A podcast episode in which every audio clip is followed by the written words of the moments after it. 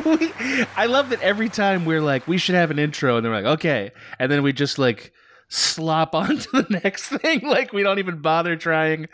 Just uh, Just- yeah, we're we're bad podcasters, and we're and we're just telling on ourselves right now. uh, but you know, like in the interest of being better sure, and doing better, that'd be good. uh, welcome to Director Piece Theater. Uh, I'm Abe Epperson. I'm one of your co-hosts. Uh, I'm joined uh, by introduce yourself. Uh, Really? Thank you, Adam Ganser, the other of your co-hosts. Uh, we're different people, Abe. Were you aware of that? Yes. um, not if my entire frame of reference was a comment section. And, um, you know, yeah, you know, I I think it's a little flattering. Honestly, I think it's a little flattering at times. You know, because like, uh, who wouldn't? Who, that you're like that they can they think you're me yeah, well, who? or I'm who- you. Well, I mean, who wouldn't want to sound like me? yeah, yeah, yeah. you- you thought a, I love this. You thought a compliment was coming, and it didn't. You like that? Uh, it begins. Yeah. Yes. Yes. yeah, I like. I like our little our little Uh, spars. Yeah, yeah. I'm sorry. Please yeah. intro. I'm. Yeah, that little tete-a-tete is just Mhm. a, a piece of what you get here at Director Piece Theater because we're two directors, we're two hotheads. I'm, we really are. we're two. Uh, we have our we have various opinions. Yeah. Um, just off mic a second ago, we were talking about how we're like, yeah, I guess I agree. That's fine. like we always make it a little more contentious than it needs to be. Let's yeah. let's can we agree on that? oh, you know, like most humans will be like cordial about it. And we're like, no, Yeah. I need to have my opinion Right. in here. I need- why? Because I need it. Not only that, I need you to know that I have chosen to agree. I could have gone the other way. Yes, I yes. could have gone the Everything, everything is a power move, and today's power move is made by Adam. Thank you. Uh, this is an Adam episode, uh, and uh, I'm looking at an outline. Yeah, you are. It's entitled "How Michael Bay Saved Armageddon," and I, I, I have to tell you, yeah. I can't wait to hear what you got. you got for this one. yeah. I, I Uh, knew that was kind of a that was a shot across the bow for everyone's good taste. Mhm. Like, what the hell does that mean? yeah. Uh, What does that mean? Let's begin. Great question. So, uh, 1998's Armageddon. Uh, I feel like this is one of those movies pretty much everybody's seen. Uh, which is weird because it's not that good of a movie, but I feel like everybody's seen it. Um, and It's huge. it's a huge movie, yeah, absolutely. In a year of hu- of huge movies, actually. Um, and it has a gigantic problem as a as a film. Uh, the problem is not the asteroid hurtling toward the Earth; it's that the movie is fundamentally about drilling. like that's what the movie's ultimately about. Let's drill on something, which cinematically, I'm going to argue, is a fundamentally boring idea. Uh, Mhm. and what I mean by that, like, look, I mean, the perfect ca- test case for this is go watch The Core. That movie never got interesting. I watched it in, oh my god, I love the core. but but it's not good though, right? You can you can no, yeah, it's yeah. not. It's the core is like a spectacular. It's like watching like ski videos Yes. where like the ski like they're on they're on they're on their skis they can't take off their skis they have no power to stop Yeah, and it just keeps happening. and they're just tumbling down Yeah. the snow That's right. it's it's it's it's all it's fascinating like i want to look away but i i can't right. You because you know there's a tree at the end of that video, but you still need to You see know, it happen. yeah their day their day is only going downhill from A hundred percent. I, I completely agree. That is the core. The core is a movie that didn't do what Michael Bay did for Armageddon. I think the core is going to be like a great proof text for everything that I have to say about what Michael Bay has done to make this movie work. Uh, so bear so if you can Mhm. hold the core in the back of your brain as like a, a good sort of like Rorschach test, if you will, about hey, why do why do I Mhm, like mhm. this and do I not like this and why? Um, okay, so essentially, and uh, the act of drilling, cinematically speaking, has very little drama in it. And by that I mean there's really not a lot of beats to drilling. you know what I mean? It's like you set up the drill, you drill it, and then the drill is done.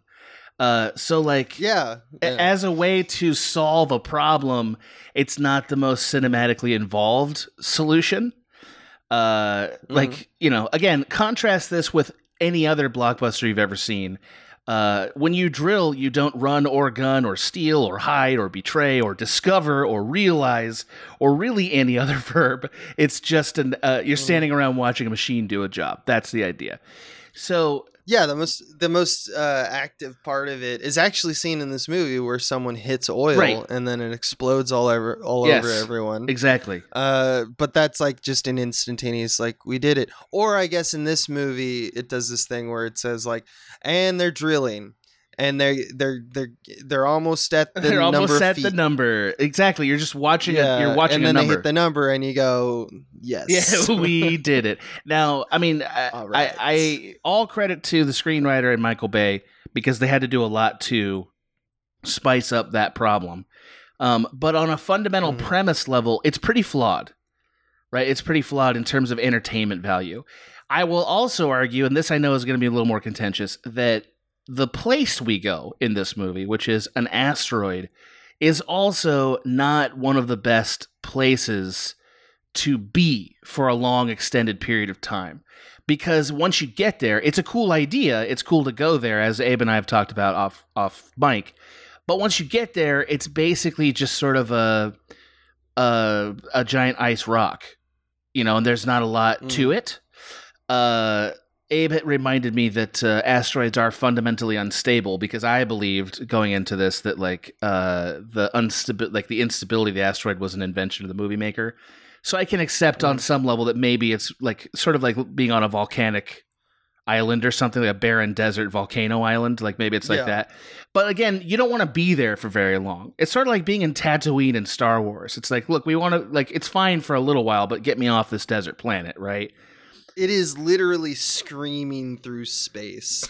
like it's going super It's fast. awesome. Like I don't It's know. yeah, but the There's uh, it's awesome. but you're not watching it streak by like it's on light speed or something. You know what I mean? Like they're literally just standing on a rock.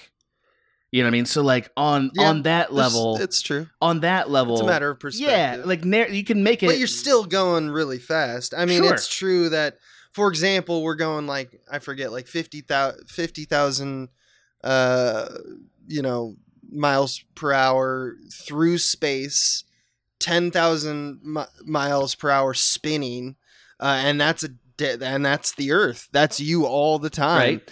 Like. Think about how fast we're going right now. We're going real fast. That's true. Fast, mind-boggling fast, but we don't feel it, you know, because we're used well, and that's it. so. that's the thing, right? And that's that's the exact argument I would make about being on an asteroid is that Mhm. even though it is like on a spreadsheet interesting for all those mm-hmm. reasons, the actual experience of it is sort of just standing on a rock drilling. You know what I mean? Like that's not the best idea. Sure. So I think that Michael Bay knows this, right? Like he understands that that's a problem. And because of that, I'm going to make a controversial claim, which is Armageddon is actually an incredibly directed film and shows why Michael Bay became the go to blockbuster franchise guy. Uh, because the movie should be much less interesting given the elements. Again, the core has the same exact problems basically. Like the the core of the earth is also this like barren, you know, hard as stone, no light place.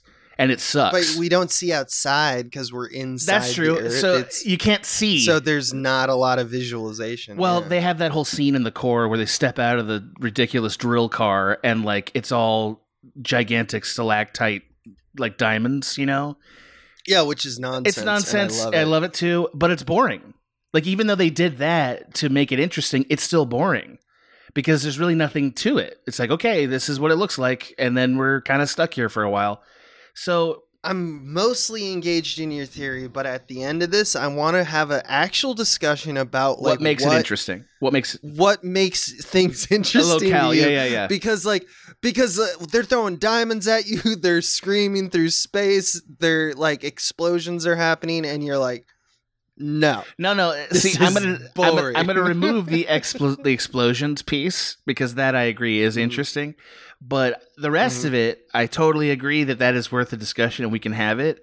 Uh, and the short Mhm. version of my answer is going to be it's the same problem that Fallout has as a video game, which is it's interesting on paper, but as a thing to look at and as an execution or experience, it's not that good.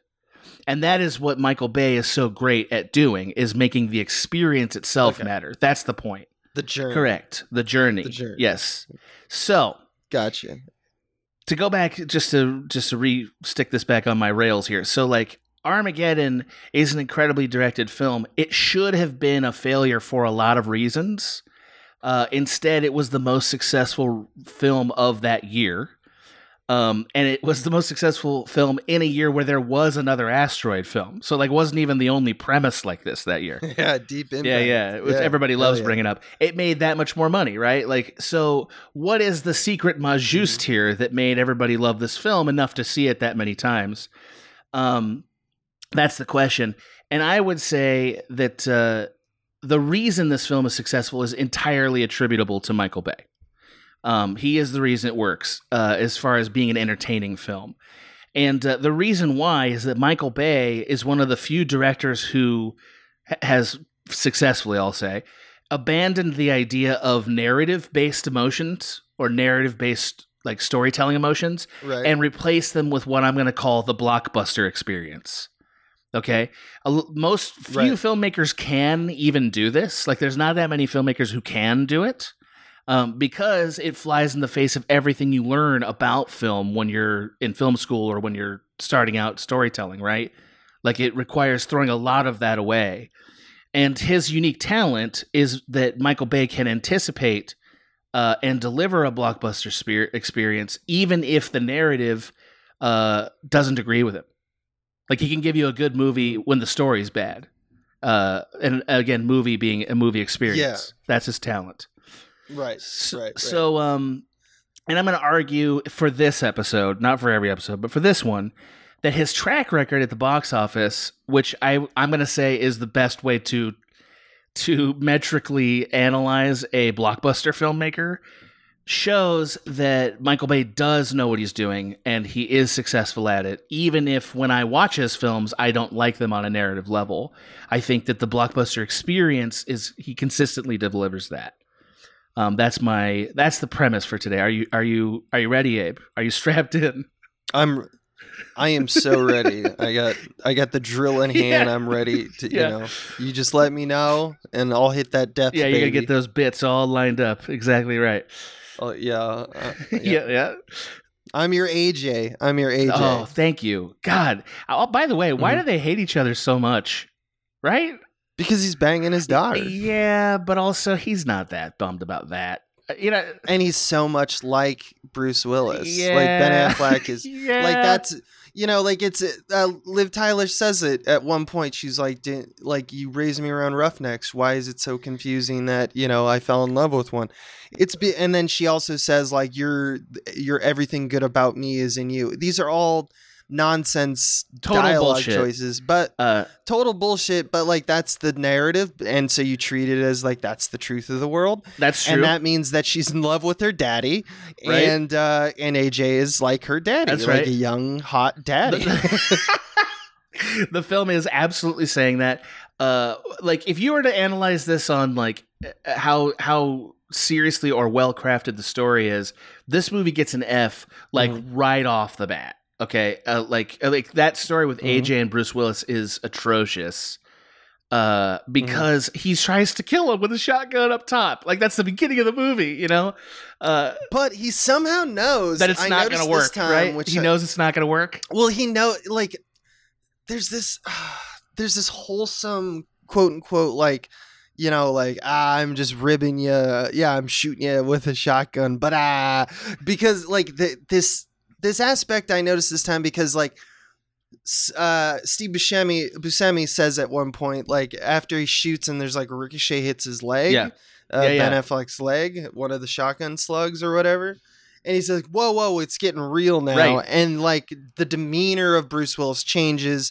He's like, and he says something along the lines of like, or like AJ says, like, "It's all fun and games until someone gets shot in the leg," and it's like, okay, so Bruce Willis was just going to shoot around him without like that means that this is all play acting. That means that this is like a bit. He's doing it as a bit. Right. And I, Uh, and I just don't understand. Like, so you're not really angry? Like, what is your actual Yes. motivation? Ah, we're all having fun Yes. here.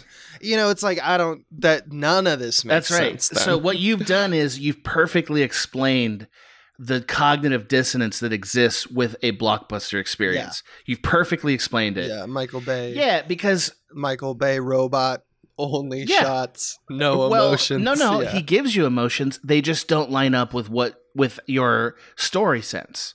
So like you are still like holy shit, he's shooting at this guy. You still get like a little bit of that adrenaline blood pumping stuff. But it Right. doesn't really It's add like up read- and it doesn't matter that it doesn't add up because you had the experience. It's like the movie It's like he had- wants you to know Yeah. it's a movie. That's the thing. The movie wants you like, no, no, no, no. It's a movie. It's a movie. It continues to push you at a distance and say it's not a real story. A it's a distance, movie, and like experience it only on that level. And to me, that's the essence of the blockbuster experience. You you perfectly communicated it. Uh, so thank I, I really do believe that Michael Bay like read a like cliff notes of emotions and he's like okay got it that's the topic sentence That's how it of works. jealousy Yeah, yeah, yeah. I mean, Yeah, he that's how it definitely analyzes things on the most surface level there is, uh, which is Mm-hmm. why he makes movies that are for the masses because they are uh, they are not emotionally deep. Uh, but he does know how to Mhm. masterfully communicate those shallow emotions. Like he knows how to manipulate you with a shot to communicate him. So the technique on display is incredible. which i'm sure you're going to talk more about is Yes, impressive he he is a master of that. Uh, we're going to talk a little bit about that. Thank you. So let me just say up top. I mean, or you know, early on here, that I do not think that Michael Bay is the best filmmaker, even for blockbusters. Like I, there are many filmmakers Ooh. I prefer for blockbusters. okay So like I'll, I'll list a few: Spielberg for sure, uh, Chris Nolan, Mhm. uh, even John McTiernan, who Abe has a boy crush on. Woo. You love McTiernan. Woo. yeah baby you love him. Also. I like Roland Emmerich quite a bit. Uh, I was in the theater for that. Gen- i think please, please. I think they're well, yeah, no, I I mean I agree with you. Uh, I think that they're cut from the same A little cloth, bit. Roland They're Emmerich and Michael Bay. Roland Emmerich. Uh, I think Michael Bay is procedurally more impressive, but Roland Emmerich does the same. Stuff. He stuff. does the same stuff. He is a little less willing to totally throw the story out the window. Like I just think Roland Emmerich's sensibility is wacky in the same way. He does seem to have s- hang-ups. Yeah. Like he's like, I won't do Yeah. that. And Michael Bay's like, I'll fucking do anything. I don't. yeah, give Michael a Bay is not doesn't feel any need to tell a story that is emotionally resonant at all. He doesn't feel any his- need to do that. You know. Uh, if you ever want to hear like just a psych a sociopath at the top of their game, DVD commentaries of Michael Bay on any of his Mhm. movies. It's Mhm. spectacular. He he he's so workmanlike. He's just like this is where this happened. Right. and this was interesting. And it's all about making him feel big. Yeah, he He's like, and then I did that, which is the only time anyone has ever done that. I was the one who did that. his uh He's the psycho. well he's he's got a he he has a big hole he's trying to fill. You know what I mean? Like uh that's Mhm. that's the that's true. that's the problem for That's that poor true. man. Uh and I'm not here to judge him. I'm just telling you I'm not here what he's good him. at. But why'd you say Martha? why'd you say Martha? Why'd you say Martha? He didn't even direct that film, but it's still the Michael Bay Yeah. problem. Like, if we want to talk, you know, we're talking about Michael Bay problems. Let's be honest. That's the you are Michael Bay problem. you are 100% permitted throughout this whole episode to constantly Thank bring you. up Michael Bay's problems because I, I'm not I, like honestly I, like I'm not here to defend the man, but I do There's not. I yeah. do think that we've gone to a point where we've forgotten what he's good at. Um, and that's that's, That's- what I uh, want to do yeah, this episode is like fair. show you what makes him so good because he really is very good. Like, uh, yeah, he, yeah, Yeah. yeah. I, I kind of agree with Yeah. you. You know, or yeah, So- yeah. Continue. Thank sir. you. I, my argument here is that Michael Bay's unique talent is that he's able to deliver a satisfying experience despite the narrative, which most of my favorite blockbuster filmmakers either couldn't do or would not try to do. Right? Like that that's that's one of the things that makes him stand out. So, all that said, Michael Bay's problem as the director of Armageddon is as preposterous as the premise of the movie and the setting. And he has to find a way to give you the experience with these elements.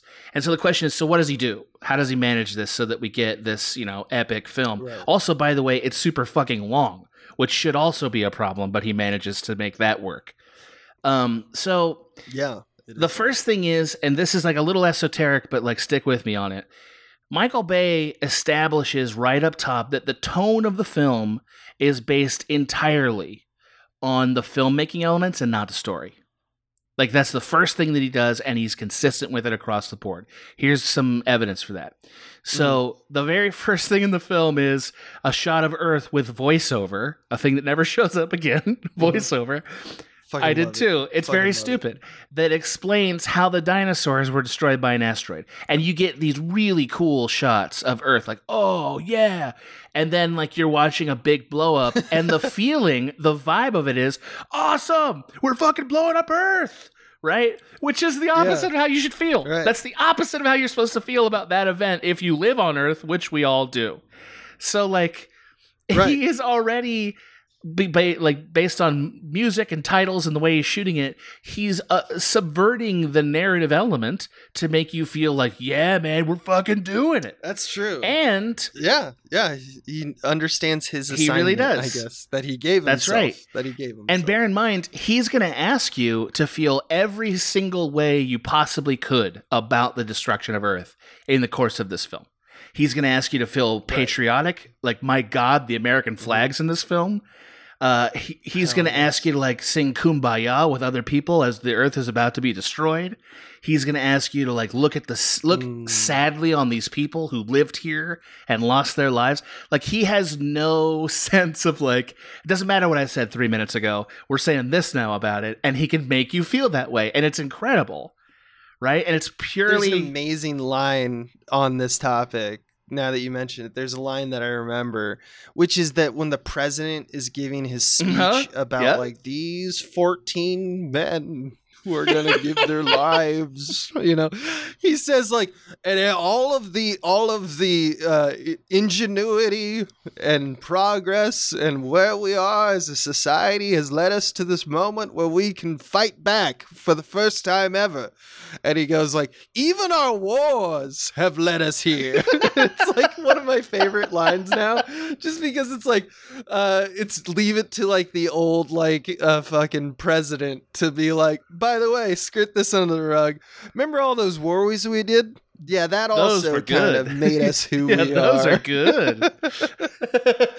They're good. Wars are Wars are good good, aren't they? because they'll save the you world like right? blow-ups uh anyway yeah. Like so i mean yeah so right away he establishes that tone right?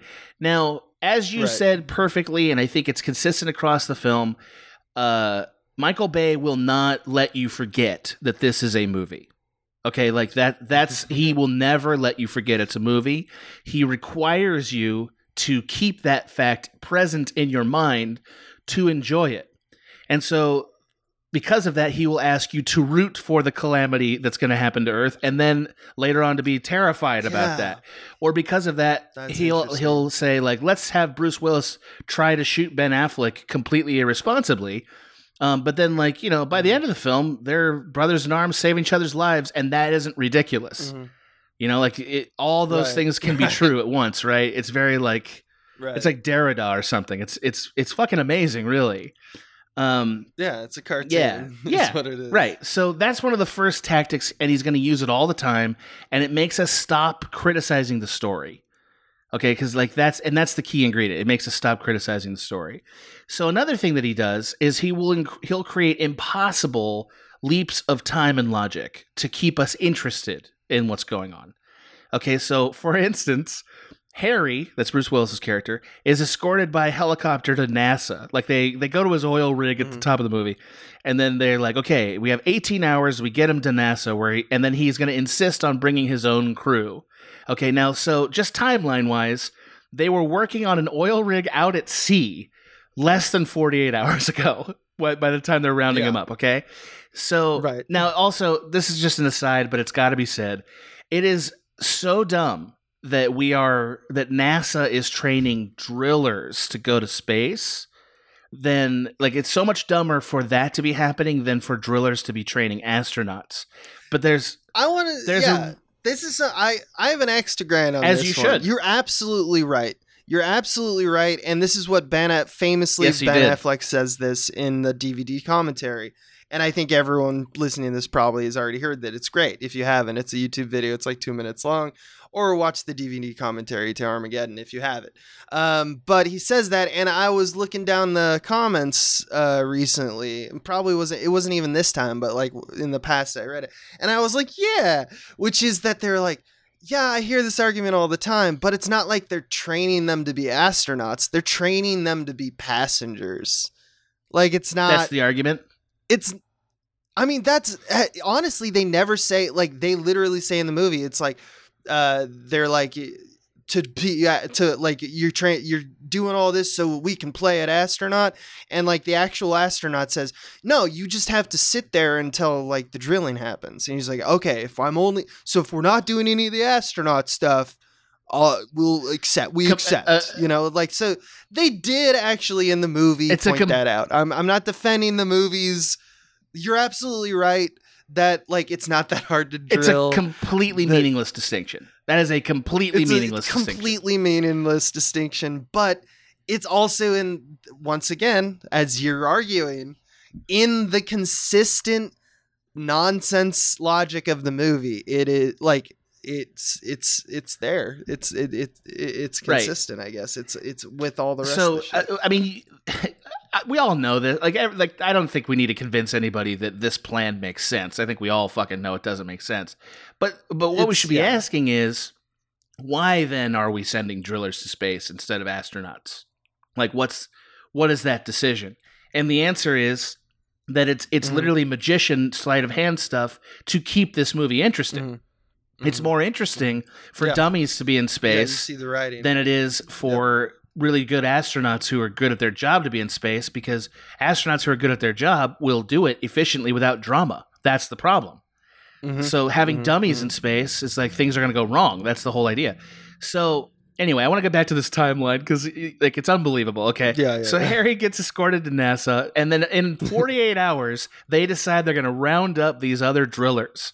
Here, so we get a very long Yeah. montage, a long montage it's the best. where they It's it is the, best. Here's the things that happened in those 48 hours, just logically. Okay, so Yes. Ben Affleck's character AJ has started a new business. Has started an entire Mhm. drilling business with a sign That's that right. other people He's got a sign. Yeah, he's founder Yeah. or president. in 48 shit. hours that people are like, "Hey, you know, I don't need you anymore, Harry." He just started it. Hey man, salt of the earth moves fast.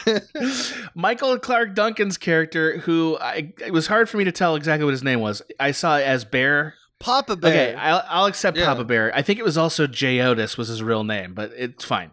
Papa Bear. Uh, he traveled to the Midwest and gets in a high speed motorcycle chase with the FBI. Could you do it? Mhm. You could do it, but you'd have to really decide that's what you're going to do in the next 48 hours. That's Mhm. the first thing. Mhm. So like uh I guess like it's sort of more importantly about this montage, aside from the fact that they're like all over God's green earth, which is impossible. None of them have a single patriotic bone in their body. Not one. Right? Like so they like they don't want to help Uncle Sam. Hey they're not now. interested. Well, they're not. Like they're they're it's They may not want to pay taxes, but the patriotism, it's in there, man. Uh, wait, wait, wait, the wait, wait, wait, wait, because this is actually worth contending about. I agree that, like, I agree that you know maybe it's down deep in your heart, but realistically, if you know that planet Earth is about to be destroyed by an asteroid, and and so everyone's gonna die, and you alone can help fix that, this kind of behavior, this fucking junior high bullshit, is not only like not only is it immoral, like immoral, it's also like definitely not patriotic. You're like you don't care about your country or your fellow humanity. You're a mercenary monster. you know, like that's just a fact. Uh, so Yeah. that's what But, we're I saying mean- about their characters, but it doesn't matter because it's funnier that they're doing this. It's more fun that they're doing That's this. the thing. Yeah. it doesn't matter. They don't have to be patriotic. I mean, it's just the it's the thing that Michael Bay likes, I guess. Right, but you like it know? too. It's like he wants people to salute. There's at the end of the film, right? After Bruce Willis dies, right? And he and uh what's his face goes up, like the astronaut Yeah. goes up to Liv Tyler and is like, I, I would like to Shake your hand, yeah, yeah. And he says his rank and name Right, right, right. like he's he's saluting a you know four star. Yeah, Colonel general. Space Boy. He's I just want to shake the hand of the most brave man I've ever met. And uh and it's like it's it's patriotism for that that's the the single thread of emotion that is garnered from that moment. That's what patriot that's what patriotism means to That's Michael what it means Bay, to Michael Bay. Correct. Is honor Correct. and Correct. It does not matter about nations, but you know that works just as well for Michael Bay, the robot monster. Uh, Well- so that's what he uses in his Eh, films, right? No, Am you're I not wrong, wrong, but I will argue that he does know enough about how patriotism actually works to know how to successfully Ah, yes. invoke it elsewhere. Like, yeah, yeah. hence the monster. Right, right, exactly. like that's the thing is like these character these characters need to be patriotic and sort of like humanistic and all these things by the end because uh that's what the movie needs us to experience. Like that's part of the blockbuster experience. right, right. But he also like he, and they don't grow by the way. None of these fucking people grow at all. Uh maybe Harry grows like a little No. bit, but none of them grow a little, But like, so literally they're just having an experience that I, And by the way, when we say grow, sorry, I just want to throw this in. Let's return back to when he sees like his growth, I guess, would be that he's okay now with Ben Affleck doing his daughter.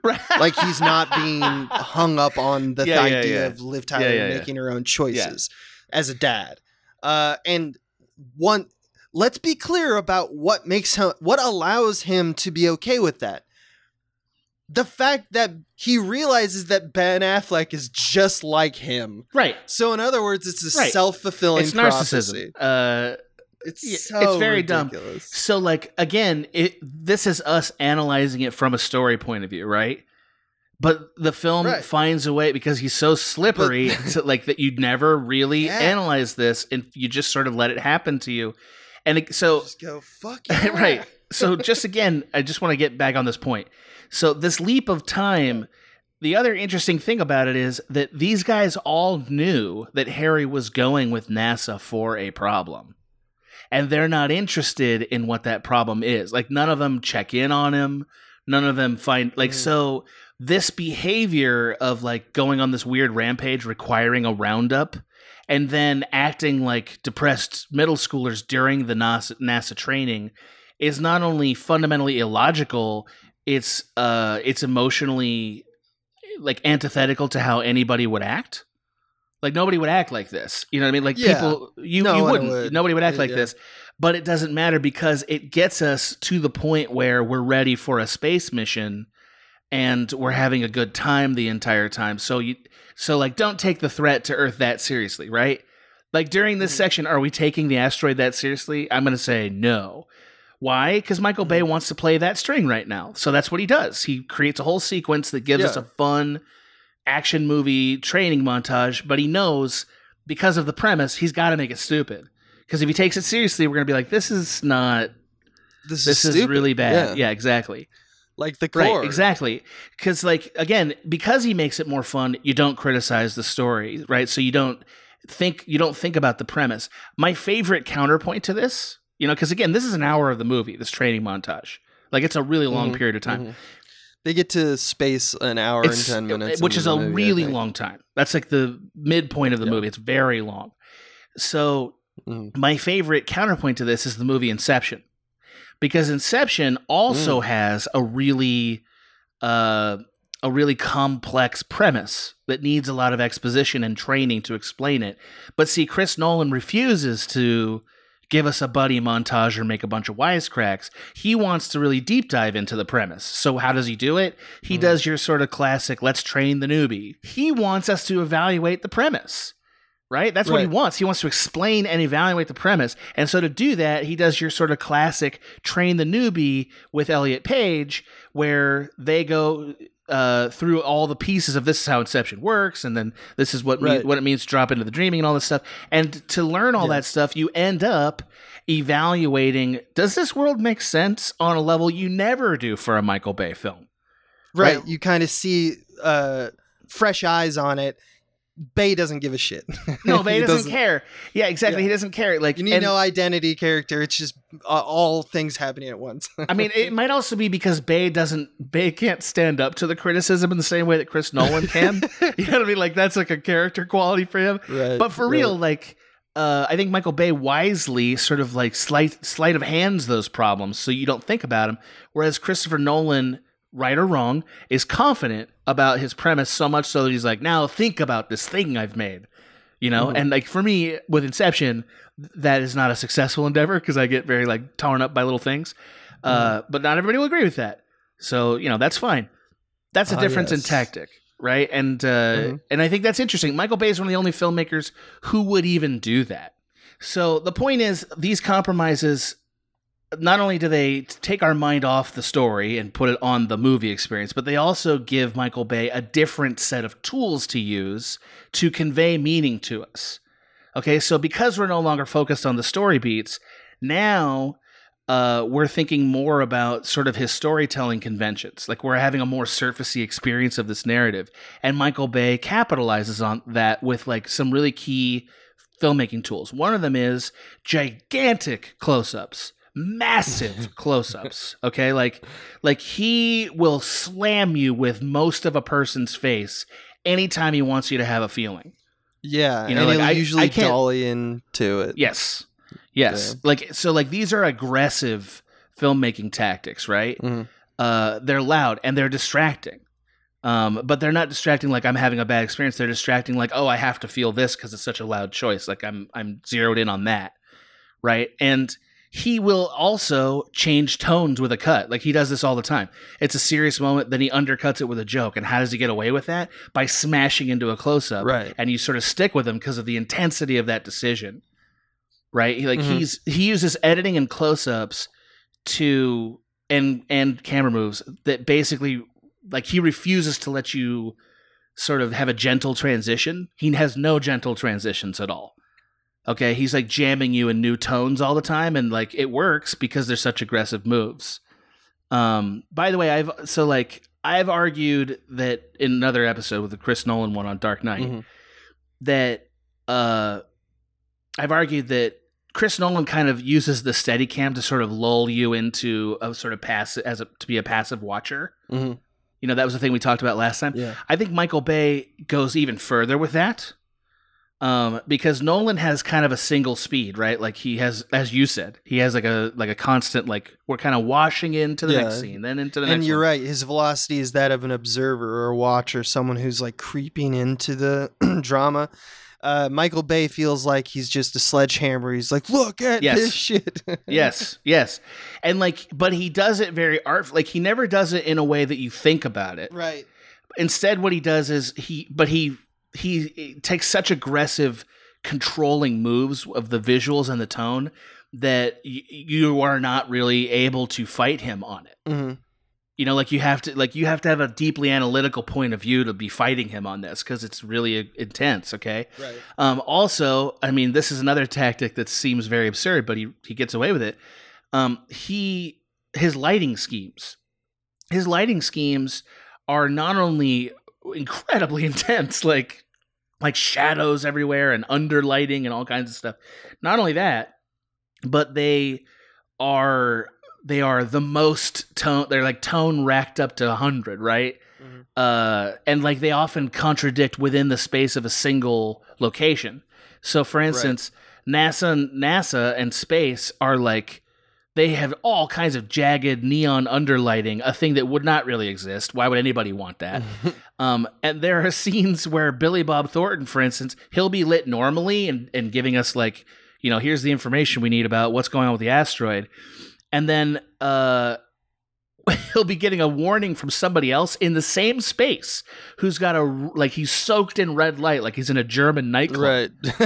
And and you're and you're never like you're never like wait a minute where's this what light coming from? space? Yeah, you know. No, it, Yeah, he uh, It's- color. He fucks with color a lot. There's reds, Yes, he greens, does. blues. It's all over the place uh, in this movie. But it's not like enough for you to go like that is the color of this film. Like if you watch like Alien, you're like, oh, green is the color of this film. It's not like he's doing a palette. He's just a, it's just a um, his palette is all color, and he's throwing all of them at you at different times. So he puts on different hats. It's so. Uh, Yep. What's amazing also is that because you're talking about speed here, and you're talking about the ramping. I was trying to watch this time to see like when does he slow down, and uh, like I noticed that there's only a few times he really slows down, and that is like obviously he uses slow mo for like you know the astronauts like walking up and like the the brum brum Right. of the orchestra, and you're so supposed to Yes, feel he does. patriotic. He also does it with the Americana and like the world shots, like so they they filmed like two months before they actually shot the movie. They went all around the globe and just like, oh, we're just gonna go to you know we're just gonna go to Hungary. We're just gonna go to India. We're just gonna go, you know, in this random spot and just get shots of people doing people stuff. Um, and they all look like uh like beer commercials. Um, and they're all shot with this kind of like slow motion. And I think it's because like to him, Yeah. when you want to be solemn and serious and heartfelt, that's slow. Everything else is fast. It seems. Uh, I still haven't ha- found the unified Huh. Bay theory, but like it's it's it's getting there. It's getting there. That's Uh, interesting. I, I I dig that observation. I think that's really interesting. Uh, so as a preface to this next point, I want to revisit this thing that you were talking about with Ben Affleck's commentary. Mhm. So Ben Affleck went to Michael Bay. If you haven't heard this section that Mike that Abe was referencing before, Ben Ben Affleck went to Michael Bay and said, "Why don't the, why don't we have the drillers teaching the astronauts to drill in space instead of the astronauts training the drillers to be astronauts?"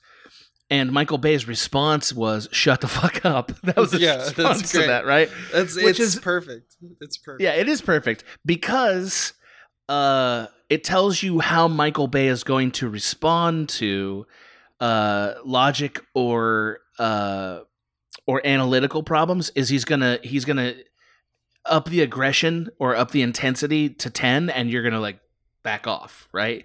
That's how he manages that, not only as a human being, but as a director too.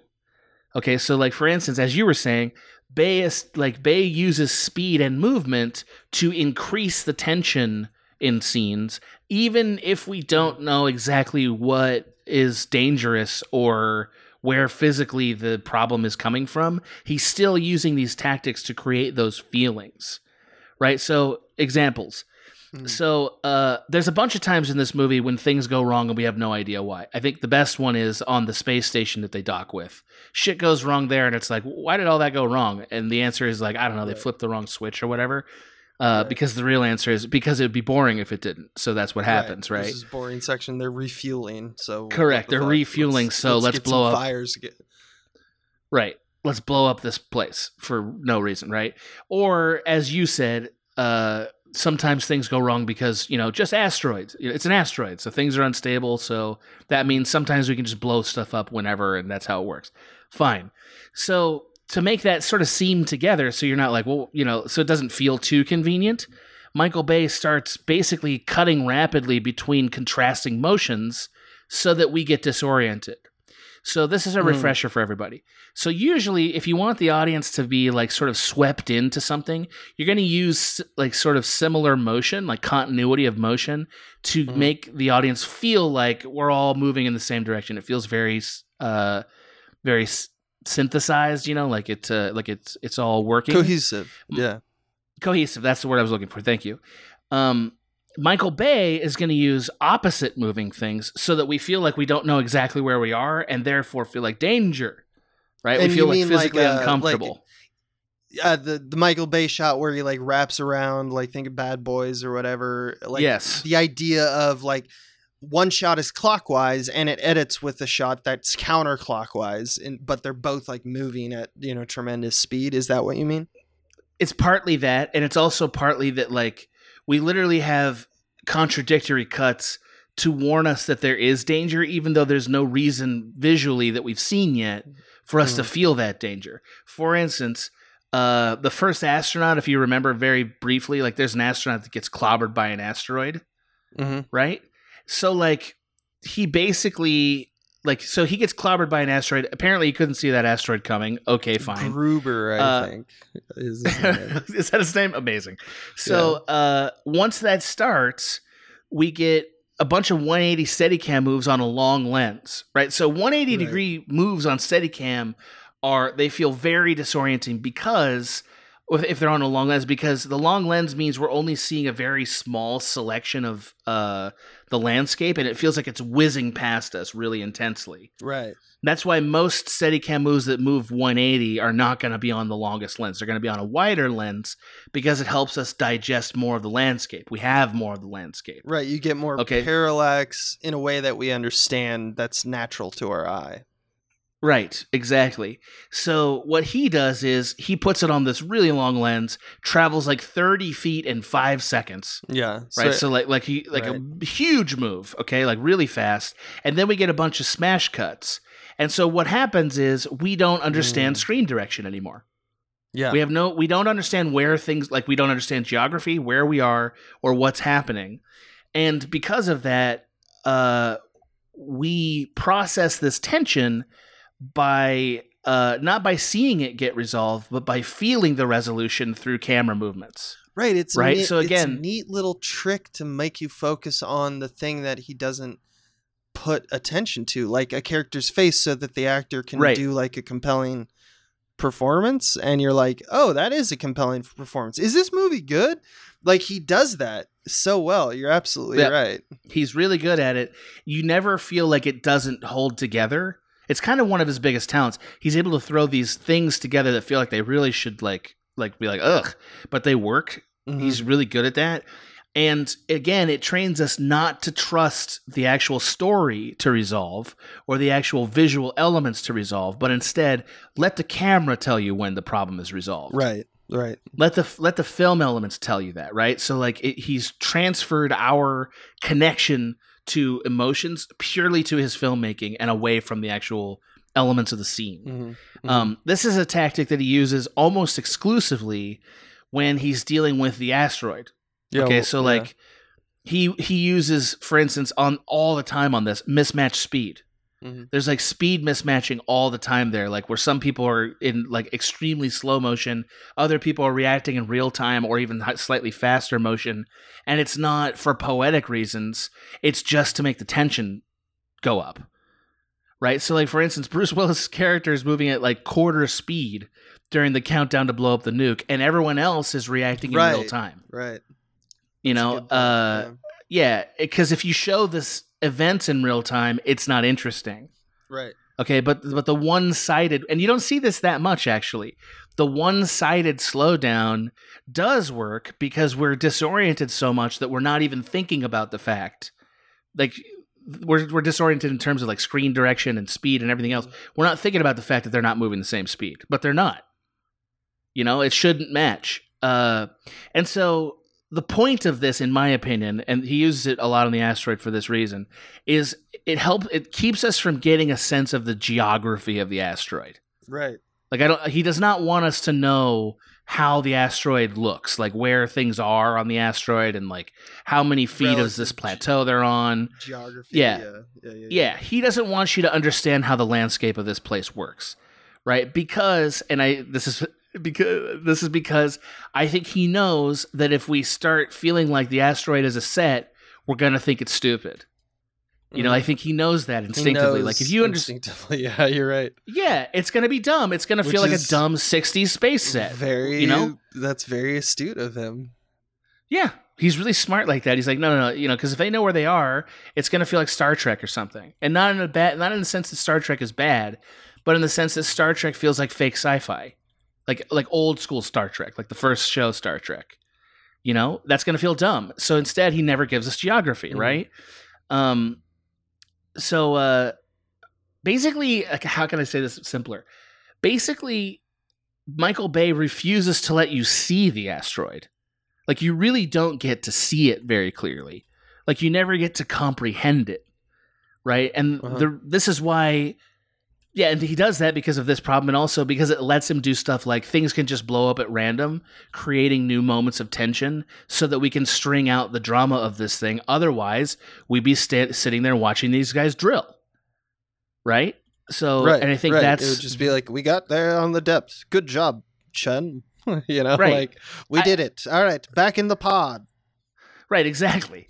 Exactly. Yeah. Now contrast this with Roland Emmerich. Roland Emmerich, one of his great gifts, I would say, is being able to do geography at scale. He's really good at that. Right? So like when you're when like you know, for instance at, at in Day After Tomorrow, you know exactly where Jake Gyllenhaal and his girlfriend are in New York as and in proximity to the flood the entire time that sequence is going down right? He has very careful geography, so you know exactly where the flood is, you know exactly where they are, you know where safety is, how far away they are, and you can see the you know the oceans coming to get them, right? Michael Bay is like, no, no, no, you, you're not going to get any of that, right? Instead, you're never going to know where the where the flood is coming from. It's going to happen when I say it happens, and you're gonna, and therefore the the drama will. You'll never feel certain here. You'll always feel like, God, when are we going to be able to get off this asteroid? Because uh it's a it's a it's a wild card you know what i mean like you never you can't expect it to do anything logical right, and it's kind of brilliant right. Yeah. it's kind of brilliant In it its creates tension way. I think you're. Yeah, Yeah. I think you're making the point. yes so okay the last way that i want to talk about that michael bay tackles these problems is with what i'm going to call sort of bald-faced bombast okay Yeah, yeah exactly now right. and, like eh, like it takes a certain amount of like shamelessness to do what he does. And i'm not here to like pretend i'm morally superior to him. It's not that. Mhm. it's that like as a filmmaker i think you you think of yourself whether you are or not as artistic right? So like and you and you think of yourself as like i don't want to repeat or cop to standard tropes.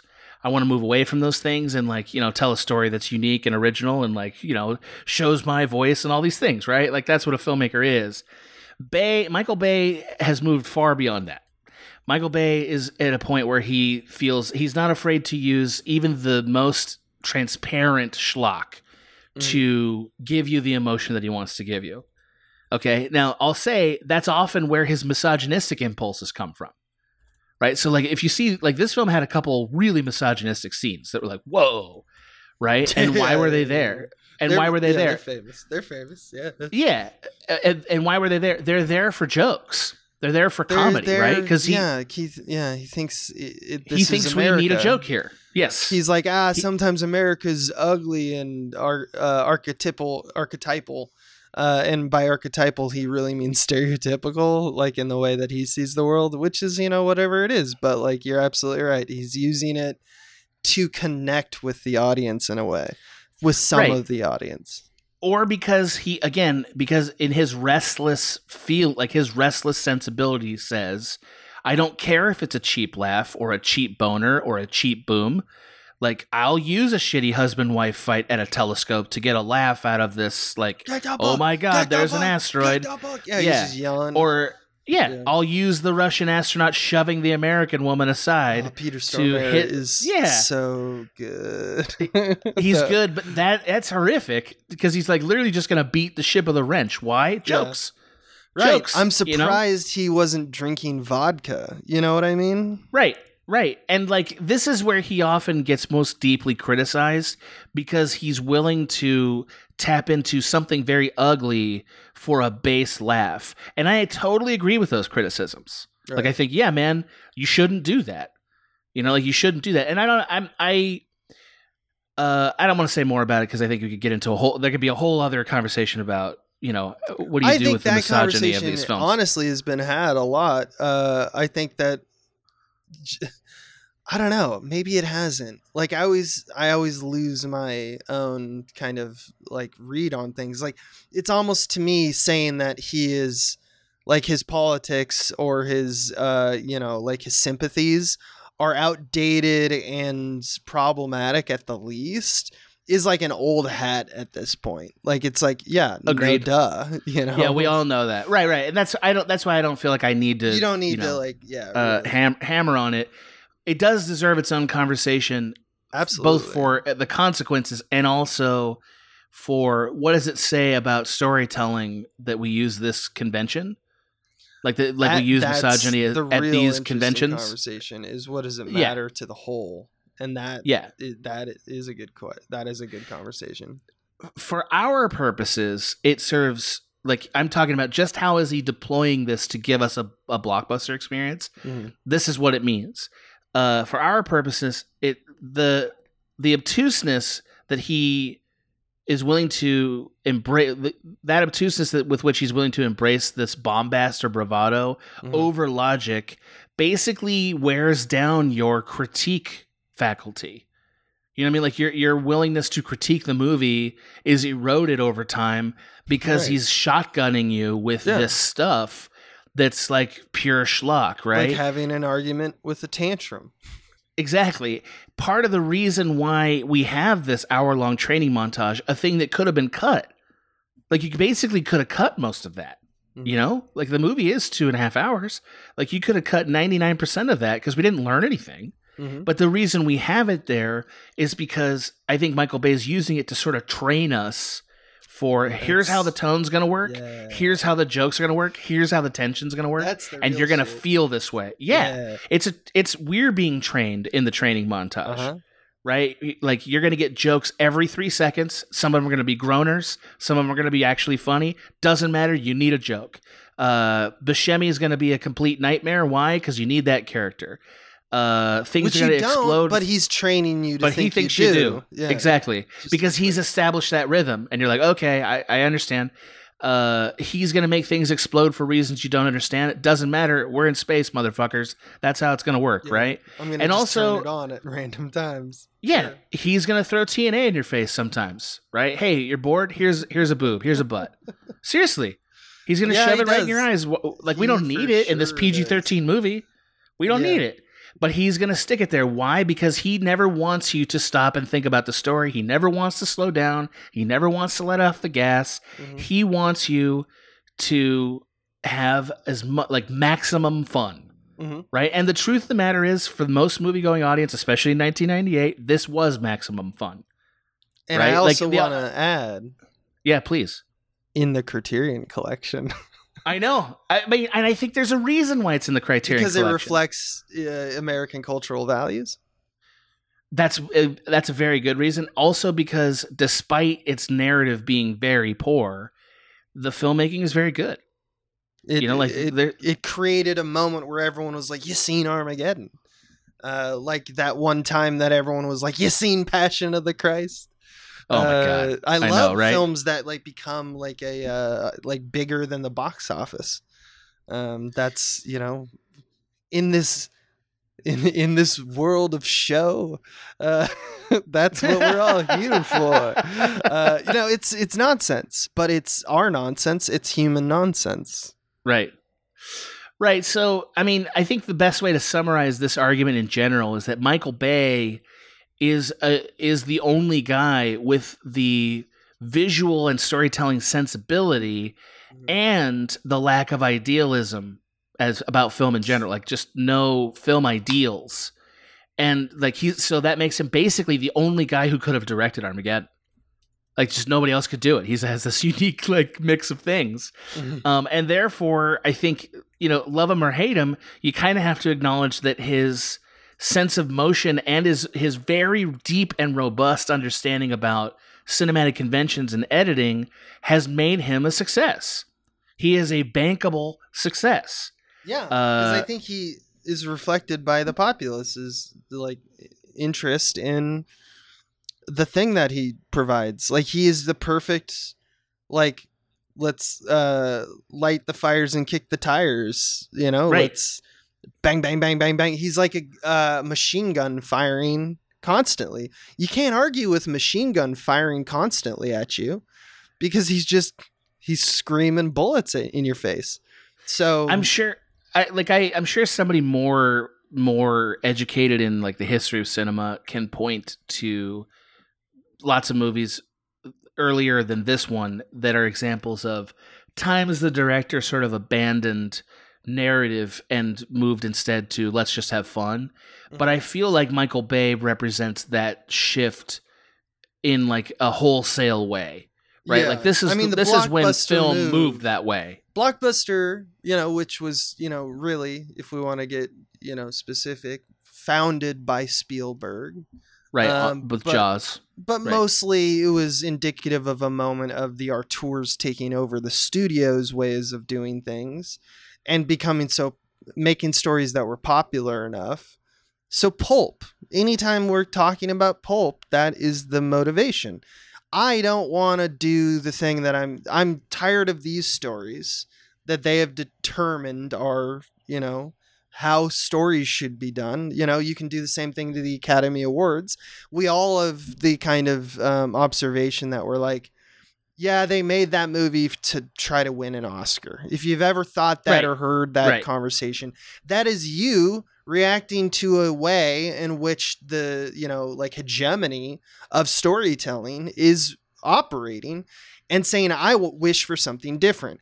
So you like the weirder tales. So that's like, so you think of people right now who are working like James Gunn, you know you you think of auteurs uh working 10 15 years ago like wes anderson who are now that now they're the one the villains uh so to speak because they have been on top for a while we just want new stuff and he uh for a lot of people i think michael bay that is uh offered that um I think he also.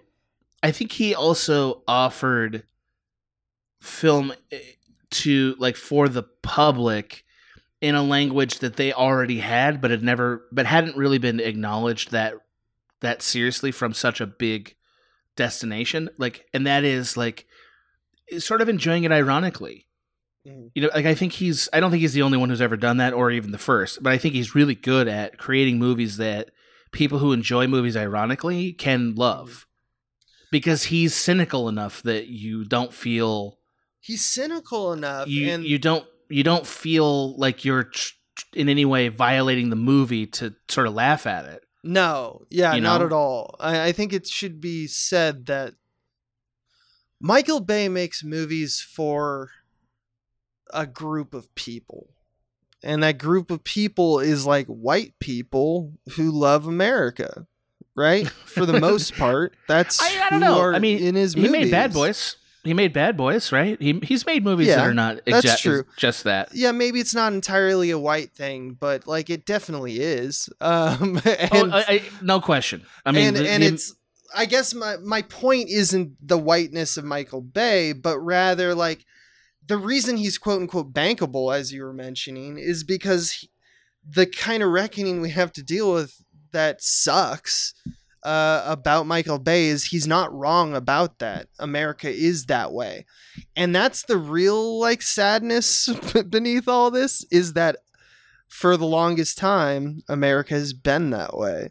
So he shamelessly uses like iconography like the American flag or which you he really does in this film it's like wow salute. Yeah. just giving a good old salute. There, there Uh, are flags. There are flags in this movie in places that are baffling that there would even be a flag there. Yeah, and it's this all the Uh, same to him, or at least it, I perceive it as it's the same as like a, you know, John Deere fucking tractor. Like it's the same, like American flag tractor, whatever. Like to him, that's what it feels like. And I think. I think he thinks of it it seems like. to be right. Well, I think he thinks of it in this like not in like a. I don't think. I don't think he holds the same values that he's drawing on. I think he sees the American flag as like a square of feelings that he can stick to. that he can stick in a frame and get what he wants out of the frame. I'm serious. I really think That's he so thinks good. that. No, it's so good. like he's not like man this really makes me feel patriotic about america i think he's just like look i want to get maximum nostalgia out of this let's stick a feeling square in there Yeah, it's absolutely know? right. It's absolutely what he- right. It's that's what like he what he can get out of the uh, image. Um, and once again, listening to his like uh, commentaries, the, you're spot on because that's how he talks about it. He talks about like we went there and we gathered these images because he t- he talks about it in the way that one who's seeking to make propaganda would talk about assembling the footage in order to create propaganda. And he is prop art. He's uh he's i mean he he's like he's sort of like transgressive as an artist in the way that like you're gonna hate this but i think it's true uh, in the way that like Trump is transgressive as a politician. I don't disagree. Yeah. Yeah. because like Michael Bay is the guy who's like, I don't care about being uh, liked. I care about uh, creating a thing that's undeniably uh, successful. And I also don't believe in any of the thing, any of the imagery or meanings or uh, feelings that I'm going to create. I just know how to get those feelings and then capitalize on them. You know what I mean? Yeah. Like I, that's what I believe about Trump. Like I don't believe he, he believes in any of the things that he it claims. It takes a believes. lot more like an uh, like a not an actual artist because I think he is an artist in the Absolutely. sense of the word. Yeah, But like as someone who actually did care about like patriotism and what it means and like is like looking to see and seek like honest truth in like what is the why, why is patriotism a problem? Why is patriotism good?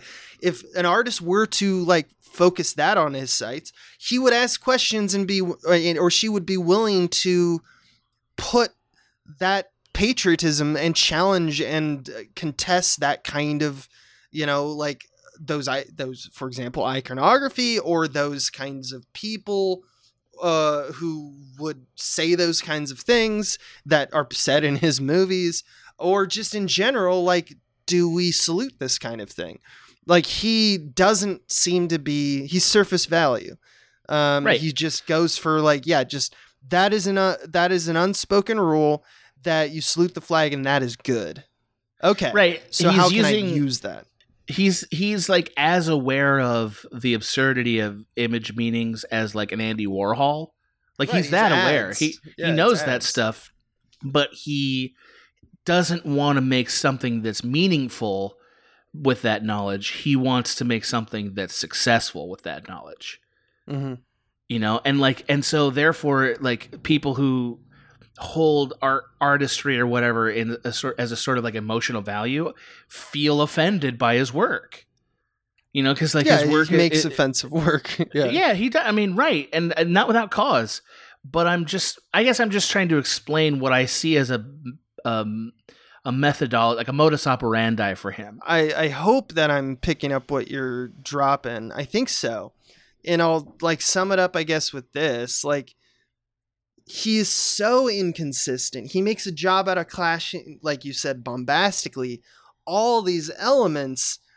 But isn't that what like the question that I have is that when we think of like what an artist is, it's kind of like this weird catch 22 because I want to hate him, right? But isn't that what we want out of an artist? Yes. This nitrous fueled instinct? Like he's Yes. over here saying, I want this speed, I want this cut, fuck that shot, I'm using this shot. Isn't that what we want? Isn't it arguable if it's for better or worse?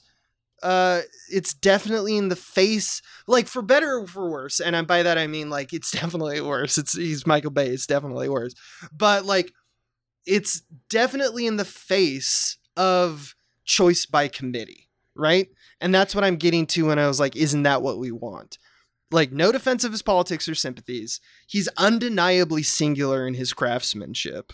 Yep. And he's I- repeatably bankable. So is that not proof enough that that is what we want out of artists? And like, I think that he is a artist for some people. Like he is the perfect artist for some people. I, I think he's, I think the he's best Thomas. thing you can Kin- say about an artist, he- he- he's Thomas Kinkade. I mean, that's what he is. It, like he's I- yeah, like in a you know, sense, yeah, we're all kind of Thomas Kinkade in a sense, right. In that I. I like like It joking about Thomas you. Kinkade aside, right. like the guy paints a nice lighthouse. You know what I mean? Like his lighthouse Yeah. is nice. right. So like uh like and I think Michael Bay Michael Bay is as skilled at his craft as any director I can think of that's Mhm. not, you know, there's a few names that no, he's not that good, but like he's as skilled at his craft. right. I think the reason we viscerally react to it so much is that like he it's is not for you. well, like he doesn't hold storytelling and film sacred. Like he doesn't think of Right, these things as as sacred art He's not for me at all. Like on Right. top of all the problematic shit, which is kind of number one for me. Which that and it should like be. his Romeo and Juliet law is still my favorite in Transformers.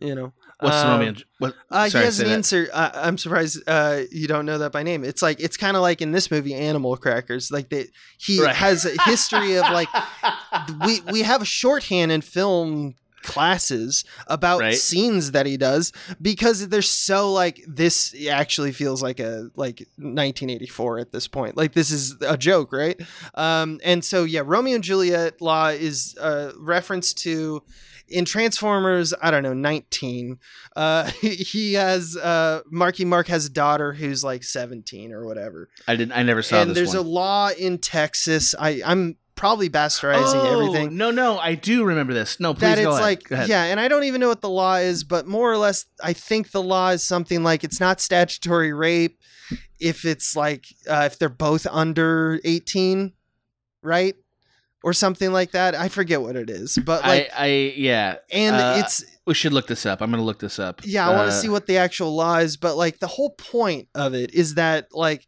michael bay chooses to shoot an insert of like there's a guy carrying a card like an id card or your money uh, to prove to Marky Mark that he's like, no, actually, there's a law that says that this, because like Marky Mark's like, you trying to fuck my daughter, you know, like he's like, Oh right.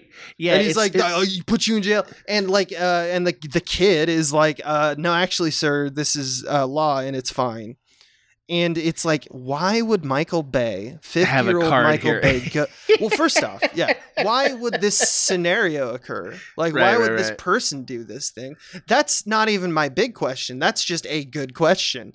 The real question is, why would Michael Bay, a fifty-year-old man, put this in his movie and like focus on an insert for so yeah, long? you're right. That that really is. Uh, It's indicative. It's that's- telling it- on Yeah, it, that really is. That's Yeah, unforgivable. he's like, ah, yeah. So Yeah, I'm that okay goes- when I show the fucking yeah. Look at the asses. Ah, Michael Bay. And Right, It's just that- like oh that my does God. go beyond. That does go beyond capitalizing on a base instinct for the tone of your movie Yes, it into does. I really want to make stuff about this. And I think that So- that that's we're taking two photos of him as an artist and his Right. development as an artist.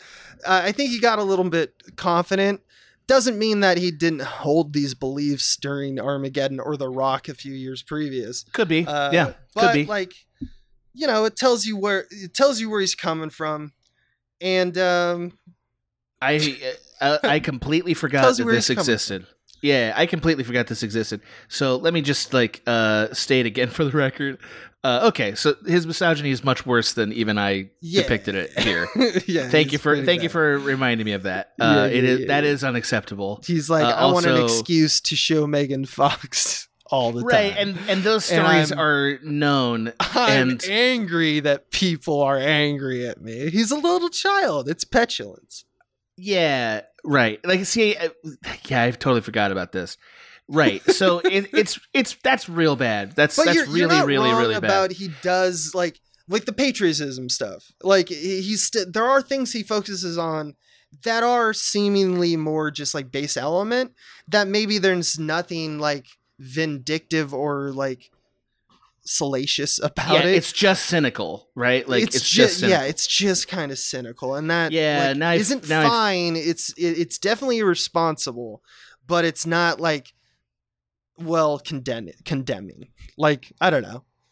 This is this is condemning to me. Uh, uh, I don't. I mean, I don't see a lot of filmmakers intentionally putting statutory rape cards on their film. Nope, that's pretty that's- wild. that's the thing. So, like, but I think that probably it's the success of his films doesn't, to me, indicate that America thinks like pedophilia is good. Really, we just don't want to say that. Nah. I think it's more that like we're putting up with this thing about his films because Yeah. he's so good at the rest of what he does that we, I think he's definitely losing most of the room when he's doing that shit. That's why I think he was like overconfident. and feels like I'm Michael Bay, I can do whatever. Uh, yeah. when he's making Armageddon, he's less like I can do whatever. But he always, always was kind of. but very, I think. Armageddon. i- yes, he was. I I think Armageddon is kind of like his peak in terms of influence on cinema. Like, like, uh, I mean, he's done a bunch of movies since, but I think think, right. He made Yeah. Transformers, that was a big hit, and then he just started making only Transformers and Ninja Turtles for a pretty long time. No, it's like The Rock in this, and this Yeah. is the bigger yes, one. and Bad Um, Boys. Those are the and three Bad Boys. like Bad big, Boys big ones. was also like, I mean, Bad Boys was just so seminal in terms of him, but also just like action movies. It was it was so early that it kind of blindsided everyone. But like terms of Michael Bay becoming an artist, I think The Rock is where he hit his stride, and I think Armageddon is his like perfection of the thing. Yeah, I mean, I think that's a pretty. Yeah, I think that's. I think that's right on. And Armageddon is seems to me when I look at it to be like him sort of flexing and saying like, like hold my beer. This is like a hold my beer movie for Michael Bay. I think. Kind of, yeah. you know where Uh, where he yeah. like he took on something that was much dumber than I think any of the rest of his premises and really really delivered from uh, uh, from a directorial standpoint. Again, not a good movie. You Every know, time I watch this movie, man, the um, as you were saying, which I want you to say again because it was off mic, I think. Uh, his editing yeah, he so he fast. he was ahead of the curve on editing. I um, think I right. think he Yeah. like so like I remember for instance there was that argument about uh Britney Spears's I, I think it was Oops I Did It Again where it was like oh my god there was like 2000 cuts in that in that like that was oh, like the a Walter Murch in a blink Yes, of an eye. in the blink of an eye, he to- makes- yes yeah three hundred some cuts. Yeah, but really it's Michael Bay that kind of started that movement in cinema of like the frantic sort of mismatching cuts and seaming things together. Michael Bay has a really strong sense of editing and I don't mean that like like a lot of people I think perceive his editing choices as being like uh like sort of shotgun blast like he's sort of snipping things together yeah. but like if you've directed anything of any size one thing you know is that like you can see when somebody is editing artistically um, and creatively and when somebody's editing to salvage a bad scene. You know like Mhm, uh, for, like mhm. for instance the movie you're going to talk about next there's some editing to save a bad scene in it a little bit.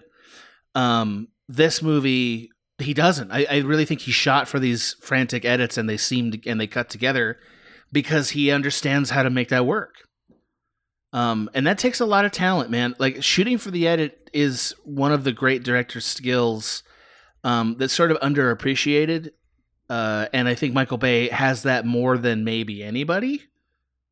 You know, like Yeah. I, don't, I don't know who has it better than him. Like I would say even Spielberg sort of shoots his movies so that they snap together.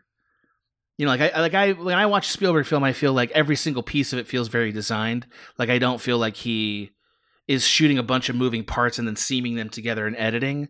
Um, which is like say the opposite of like say a Terrence Malick. When you watch a Terrence Malick film, you're you know you're watching a guy who's shot a bunch of stuff and then he's kind of finding a story Mhm. in the edit. I think that Michael Bay is a perfect fusion of those two things. I think he's designed his film to such a degree that he can sort of shotgun blast his shots on mo- like in movement and know they're going to still snap together, and that's amazing to me. Like the frantic fury of it, it's amazing. I find that very impressive. it's yeah, it's definitely unique to him, and it's definitely effective on a lot of us. Uh, definitely was effective on me the first time I saw Armageddon. Again, think about it. This is a fucking almost three hour movie.